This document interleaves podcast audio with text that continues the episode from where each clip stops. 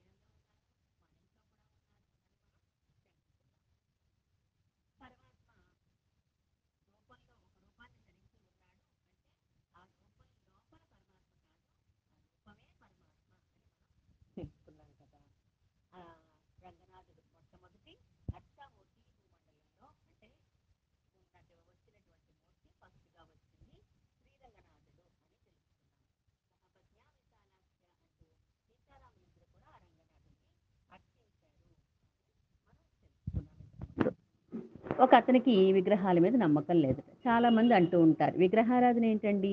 ఆ అవసరం లేదండి. మనసులో మనకి ప్రేమ ఉంటే చాలు. విగ్రహ రూపంలో అర్చించక్కర్లేదు. భగవంతుడికి రూపం లేదు గుణాలు లేవు అని చెప్పి చాలామంది మనతో వాదిస్తూ ఉంటారు. చాలామందికి అటువంటి బుద్ధి ఉంటుంది. అంటే ఇతర ఇతరుల్ని తక్కువ చేయాలి అనే బుద్ధి ఉంటూ ఉంటుంది. ఒక అతనికి అలాగే విగ్రహాల మీద నమ్మకం లేదట. ఎప్పుడు దూషించేవాడట విగ్రహారాధన చేసే మిత్రుడిని చూసి దూషించేవాడట. ఆ మిత్రుడు ఒకసారి ఏం చేశాడు అతనికి ఏదో రకంగా బుద్ధి చెప్పాలి అని అనుకున్నాడు. అంటే అతనికి కనువిప్పు కలిగించాలి అని అనుకున్నాడు. అనుకుని అతని ఇంటికి వెళ్ళాడు. ఆ మాట ఈ మాట మాట్లాడాక ఆ గోడ మీద ఎవరైతే దూషిస్తున్నారో అతని యొక్క తండ్రి ఫోటో ఉన్నది. ఆ ఫోటోకి చక్కగా మంచి మాల కూడా వేసి ఉన్నది. ఇతను లేచి ఈ బుద్ధి బుద్ధి చెప్పాలి అని అనుకున్నాడు కదా ఆ ఫ్రెండ్ లేచి ఆ ఫోటోని తీసి కింద నేలకేసి పగలగొట్టేసి ఆ మాల అది తీసి విసిరేశాడట. అంతే. వెంటనే ఆ వ్యక్తికి కోపం వచ్చేసింది. ఏంటి మా నాన్నగారి ఫోటో తీసి కింద పడేసి ఇలా నిందిస్తున్నావు నువ్వు? మా నాన్నగారిని తిడుతున్నావు? నేను భక్తితో ఎంతో భక్తితో ఈ మాల వేసుకున్నాను మా నాన్నగారికి. అంతేకాకుండా ఆయన గురించి నాకు చాలా గౌరవం ఉన్నది. అసలు నువ్వు ఆ మాల ఎందుకు తెంపావు? నీకు బుద్ధి ఉందా అసలు? అని చాలా కేకలేసేసాడట అప్పుడు ఆ మిత్రుడు అన్నాడు కదా నీ తండ్రిని నేనేం అనలేదు కదా? నేను చేసింది పడేసింది ఏంటి? మీ తండ్రి గారిని కాదు మీ తండ్రి ఫోటోని మాత్రమే. ఆ మాత్రం దాకా నీకు ఎందుకు అంత కోపం వచ్చింది? అని అడిగాట అదేంటి అలా అంటావు? ఆయన నా తండ్రే కదా ఫోటోలో ఉంటే మాత్రం నా తండ్రి కాకపోతాడు ఆయన. నేను ఎంతో ఇష్టంతో ఆయన బ్రతికున్న రోజుల్లో నేను తీయించుకుని అక్కడ పెట్టుకున్నాను ఫోటోని. నువ్వెందుకు అలా చేసావు నన్ను మా తండ్రిని అవమానించచ్చా నువ్వు? అని అడిగాడట. దానికి అప్పుడు చెప్పాడట. మరి మీ తండ్రి గారి ఫోటోని నేను పగలగొడితేనే నీకు అంత కోపం వచ్చిందే? మరి పరమాత్మ రూపాలైనటువంటి ఆ విగ్రహాలను మేము ఎంతో భక్తితో ప్రేమతో ఆరాధించుకుంటున్నాము.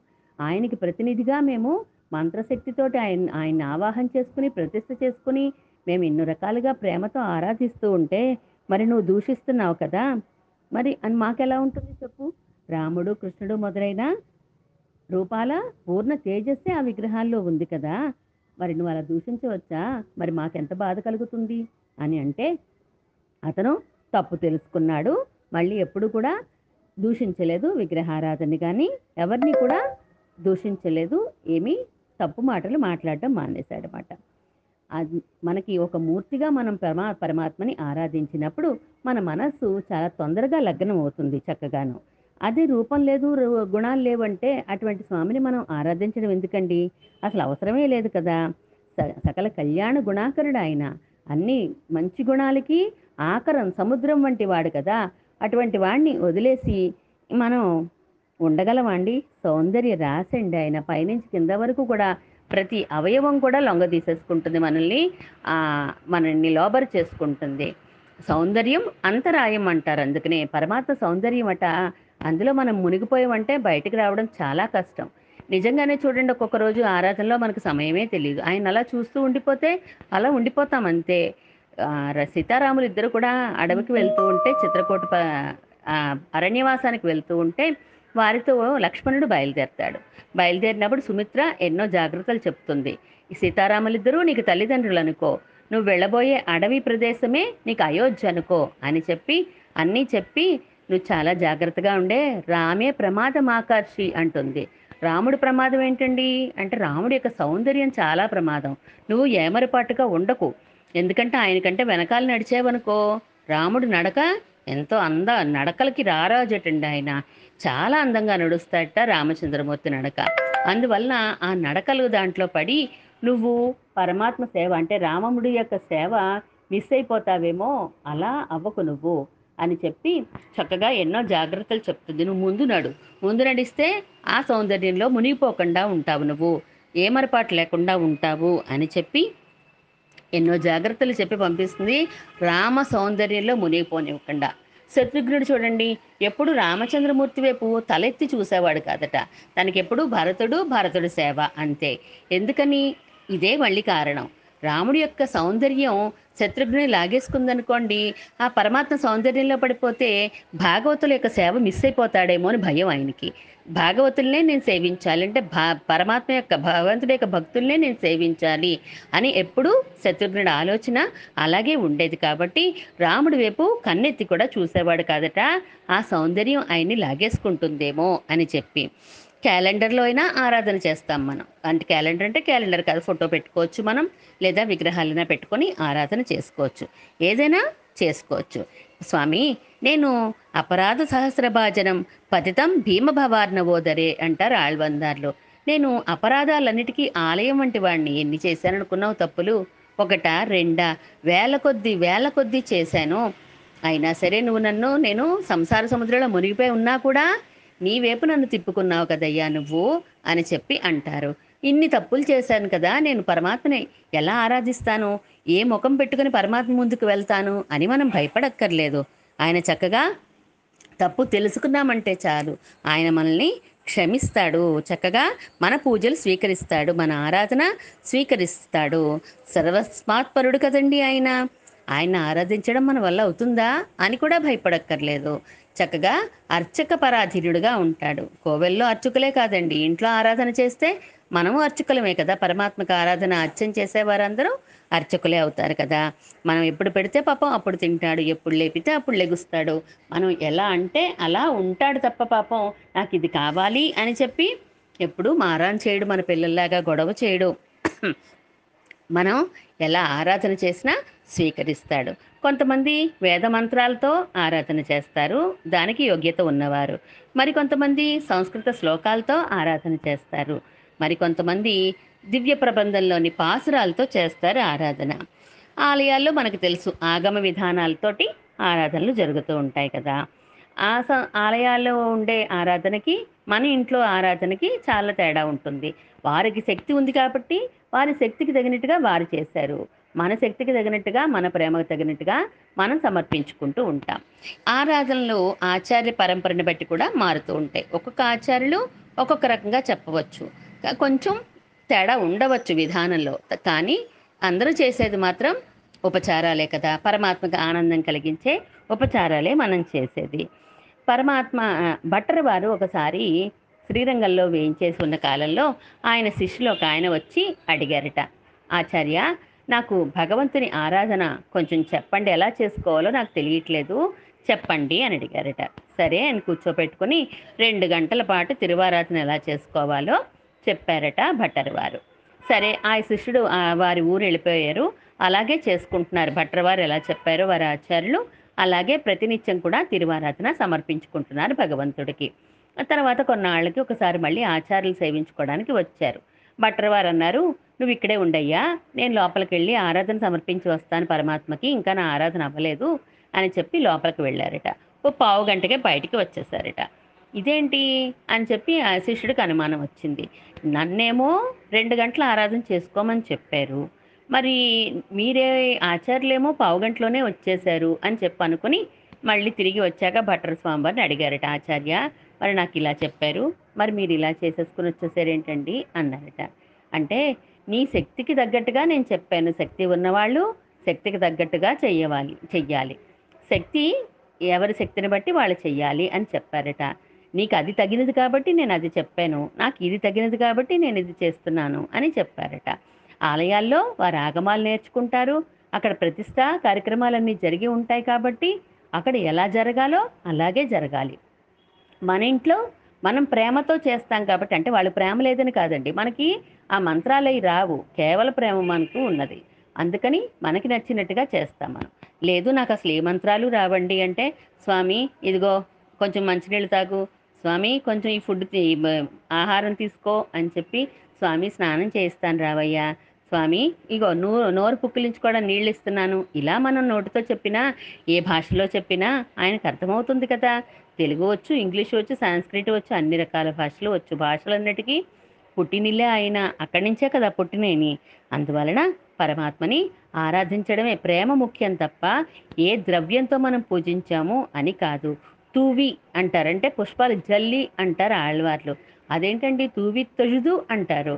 నమస్తూ. జల్లి నమస్కరిస్తారా నమస్కరించి జల్లుతారా? పర్వాలేదు. ఏదైనా పర్వాలేదు. నువ్వు ప్రేమతో ఇచ్చిన్నాడు నేను క్రమం తప్పేనా తీసుకుంటాను అంటారు. పత్రం పుష్పం ఫలం తోయమని కదా భగ భగవద్గీతలో పరమాత్మ చెప్తారు. కృష్ణ పరమాత్మ మీరు ఎలా చేసినా ఏది ఇచ్చినా దాంట్లో ప్రేమ ఉంటే చాలు. నేను తింటానో తాగుతానో కూడా తెలియనంత ప్రేమగా నేను దాన్ని స్వీకరిస్తాను అని పరమాత్మ చెప్పాడు. ఆరాధన అంటే పుష్పాలు తులసితో మాత్రమే చేయడం ఆరాధన కాదండి. దివ్య ప్రబంధ సేవాకాలం చేయడం ఆరాధనే. శ్రీరామాయణాది గ్రంథాలు సేవించడము ఆరాధనే. స్తోత్ర పాఠాలు చదువుకోవడము ఆరాధనే. జపం చేసుకోవడము ఆరాధనే. భజన పాటలతో కీర్తించడము ఆరాధనే. పరమాత్మ ఎదురుగా నృత్యం చేయడము ఆరాధనే. ఏదైనా ఒక వాయిద్యాన్ని పరమాత్మ ఎదురుగుండా వినిపించడము ఆరాధనే. ఏది అయినా కూడా పరమాత్మని ఆనందింపచేసేది తృప్తిపరిచేది ఏదైనా కూడా ఆరాధనే. మనం ఎన్ని రకాలుగా చేసినా కూడా ఆయన చక్కగా ప్రతిదీ స్వీకరిస్తాడు.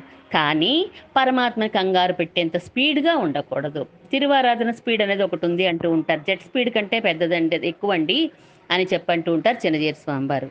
అంత స్పీడ్ కాకుండా పర మన చంటి బిడ్డకి ఎలా అయితే మన ఉపచారాలన్నీ మనం సే సేవ చేస్తూ ఉంటామో అలా అంత ప్రేమగా చెయ్యాలి అంటారు.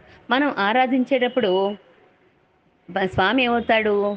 అంటే ఆయన స్వామి పరమాత్మ ఆయన గొప్పవాడు మనం తక్కువ వాళ్ళం కింద మనం బిడ్డలము ఆయన తల్లి తండ్రి ప్లేస్లో ఉండి మనం ఆశ్రయిస్తాము. ఆరాధించేటప్పుడు మాత్రం మనమేమో తల్లి ఆయనేమో బిడ్డ కింద మనం ఆరాధన చేస్తాము. అంటే చిన్న పిల్లవాడిని సాకినట్టుగా ఉపచారాలు సమర్పిస్తాం మనం జాగ్రత్తగా ప్రేమతోటి. అదే మనం ఆరాధన అయిపోయాక ఆయన ఆశ్రయించినప్పుడు మాత్రం ఏదైనా ప్రార్థించినప్పుడు మాత్రం మనం చిన్న బిడ్డలము ఆయన తల్లి తండ్రి గొప్పవాడు కదా. అలా మనకి సమర్పించాలి మంచి ప్రీతి ప్రీతిగా సమర్పించాలి అని చెప్తూ ఉంటారు. ఆరాధన ఎలా చేసుకోవాలో మనం తెలుసుకునే ముందు ఉపదేశం పొందిన మంత్రోపదేశం పొందిన మర్నాటి నుంచి ఎలా ఉండాలో చెప్పారు ఆచార్యులు మా ఆచార్యులు. ఎలా ఉండాలట? ప్రతిరోజు మనం లేవగానే ఏం చేయాలి అవన్నీ ఇదివరకే తెలుసుకున్నాం మనం. ప్రతిరోజు ఉదయం స్నానం చేసిన వెంటనే చక్కగా సంప్రదాయబద్ధమైనటువంటి కట్టు బొట్టు ఉండాలి మనకి. సంప్రదాయబద్ధమైన మగవాళ్ళైతే వారికి సంబంధించినట్టుగా ఆడవారైతే వారికి సంబంధించినట్టుగా కట్టు బొట్టు వద్దపుండాన్ని మనం అన్నీ పెట్టుకొని వెంటనే ముందు చేయవలసింది ఏంటి? శ్రీపాద తీర్థం పుచ్చుకోవాలి. శ్రీపాద తీర్థం పుచ్చుకుంటే తప్ప ఏ పని చేయడానికి మనకి అర్హత రాదు. అది చేశాకనే ఇంకొక పని మనం చేసుకోవాలి. శ్రీపాద తీర్థము అంటే మంత్రోపదేశం పొందినాడు మనకి ఆచార్యులు వారికి గుర్తుగా తిరువడిగళ్ళు అంటే వస్త్రాల మీద వారి శ్రీపాద ముద్రలను ఉంచి మనకి వారి శక్తితో పాటుగా మనకి అనుగ్రహిస్తారు. దాంతో మనం శ్రీపాద తీర్థం మనం పుచ్చుకుంటాం. అంటే ఆ తిరువడిగళ్ళతోటి ఎలా చేర్చుకోవాలో తీర్థం మనకు చూపిస్తారు. కొంతమందికి తీర్థ కణికలు ఇస్తారు. దాంతో మనం వారి తనయలు పదమూడు వాక్యాలు ఇవన్నీ క్రమం ఆచార్యులు ఎలా చెప్పారో వాటితో ఎలా చేర్చుకోవాలో అలా చేర్చుకొని ఆ శ్రీపాద తీర్థాన్ని రెండు సార్లు పుచ్చుకుంటాం మనం. దాన్ని పుచ్చుకున్నాక అప్పుడు భగవంతుని ఆరాధన మనం చెయ్యాలి. మంత్రోపదేశ అష్టాక్షరి మంత్రం ఉపదేశం పొందాం కాబట్టి మినిమం కనీసం ఒక వెయ్యి అయినా చేసుకోమని మా ఆచార్యులు చెప్పారు. ఆ తర్వాత మీ ఇష్టం ఎవరి ఆచార్యులు ఎలా చెప్తే వారు అలా చేసుకుంటారు. నేను మా ఆచార్యులు చెప్పింది చేస్తున్నాను. ఈ ఆరాధన జపము అయిపోయాకనే మనం మన సొంత పనుల్లోకి వెళ్ళాలి. వీలైనంత వరకు ఎక్కువగా ద్వైమంత్రాన్ని జ్ఞాపకం చేసుకుంటూ ఉండాలి అని చెప్పారు. మనకి ఎవరైనా ఎదురవుతారు కదా వారిని అందరినీ ఆదరిస్తూ ఉండొచ్చు. కానీ భగవంతుని సేవ అంగీకరించిన వ్యక్తులు ఉంటారే భగవంతుడి అంటే ఇష్టం లేని వ్యక్తులు కొంతమంది ఉంటూ ఉంటారు కదా. వారి నుంచి మనం వీలైనంత మటుకు తప్పించుకోవడానికి ప్రయత్నం చేయాలి మనం ఎప్పుడూ సత్సంగం మధ్యలో ఉండాలి తప్ప ఎదురు అవతల వాళ్ళు మనల్ని ఇన్ఫ్లుయెన్స్ చేసేలాగా మనం కూడా ఆరాధన మానేసేలాగా మనం ఉండకూడదు. వారి నుంచి తప్పించుకునేందుకు ప్రయత్నం చేస్తూ ఉండాలి. ఎక్కువగా మనకి పొద్దుపుచ్చాలి కదండి రోజంతా గడవాలి కదా. అందుకని సంప్రదాయ గ్రంథాలు నేర్చుకోవడానికి మనం ఇంట్రెస్ట్ చూపిస్తూ ఉండాలి. మంత్ర మంత్రార్థాలు తెలుసుకోవడానికి అంటే మంత్రం ఎలాగో తెలుసుకున్నాం. మంత్రార్థాలు తెలుసుకోవడానికి మనం ప్రయత్నం చేస్తూ ఉండాలి. జపం ఎంత వీలైతే అంత ఎక్కువగా చేసుకుంటే మన మనస్సు భగవంతుడి మీదే నిలబడుతూ ఉంటుంది. నా మనస్సు భగవంతుడి మీద నిలబడట్లేదండి అని అస్తమానం మనం కంప్లైంట్ చేస్తూ ఉంటాము. ఆచార్యుల దగ్గరికి వెళ్ళినప్పుడు చెప్తూ ఉంటాము. అప్పుడు ఆచార్యులు ఎప్పుడు ఒక మాటే చెప్తూ ఉంటారు. నువ్వు రోజంతా కూడా లౌకికమైన విషయాల్లో పడిపోయి పొద్దున్నే ఒక అరగంటో పావుగంటో ఆరాధన చేసేసి ఆ పెరుమాళ్ తలుపులు వేసేసి ఇంకా తర్వాత అంతా టీవీతోటో ఫోన్తోటో లౌకిక విషయాలతోటో కిట్టీలతోటో లేకపోతే ఫోన్ కాల్స్ తోటో చాటింగ్ టైం అంతా మనం జరి చేసేస్తూ ఉంటే ఒక పావు గంట ఆరాధనలో మనకి జపం ఎలా నిలబడుతుంది మనసు ఎలా నిలబడుతుంది? కాదు కదా మనం రోజంతా ఎక్కువసేపు ఏ ఆలోచనలతో ఉంటామో ఆలోచనలు మనకి ఎక్కువగా నడుస్తూ ఉంటాయి జపం చేసుకునేటప్పుడు కూడా. అందువలన ఏ పని చేస్తున్నా భగవంతుని తలుచుకోవడం మానకుండా ఉన్నప్పుడు జపం చేసుకునేటప్పుడు కూడా మన మనసు పరమాత్మ మీద చాలా సులువుగా నిలబడగలుగుతుంది. రోజంతా ఎక్కువ మనం ఏ విషయాన్ని ఆలోచిస్తామో అదే జపంలో గుర్తొస్తూ ఉంటుంది కాబట్టి భగవంతుడి వైపు మనం మనసు పెడుతూ ఉండడం అలవాటు చేసుకుంటే జపం చేసుకునేటప్పుడు చక్కగా మన మనసు నిలబడుతుంది పరమాత్మ మీద ఆచార్యుల మీద. వీలైనంత తర- తరచుగా ఆచార్యుల్ని ఇతర భాగవతోత్తముల్ని సేవించుకోవాలి అనే కోరిక మనకి కలుగుతూ ఉండాలి. అప్పుడే మనము సరైన దారిలో ఉన్నట్టు కదా. ఇక తిరువారాధన గురించిన విషయాలు తిరువారాధన రామానుజుల వారు ఎలా సమర్పించారు? రామానుజుల వారు దివ్య దేశాల్లో ఈ పంచ సంస్కారాలు ఎవరికి చేశారు? ఎలా చేశారు? మిగిలిన విషయాలన్నీ కూడా రేపు తెలుసుకుందాం. శ్రీమన్ మహాభూతపురే శ్రీమత్ కేశవయ్యజ్వర కాంతిమత్యాం ప్రసూతాయ యతి రాజాయ మంగళం.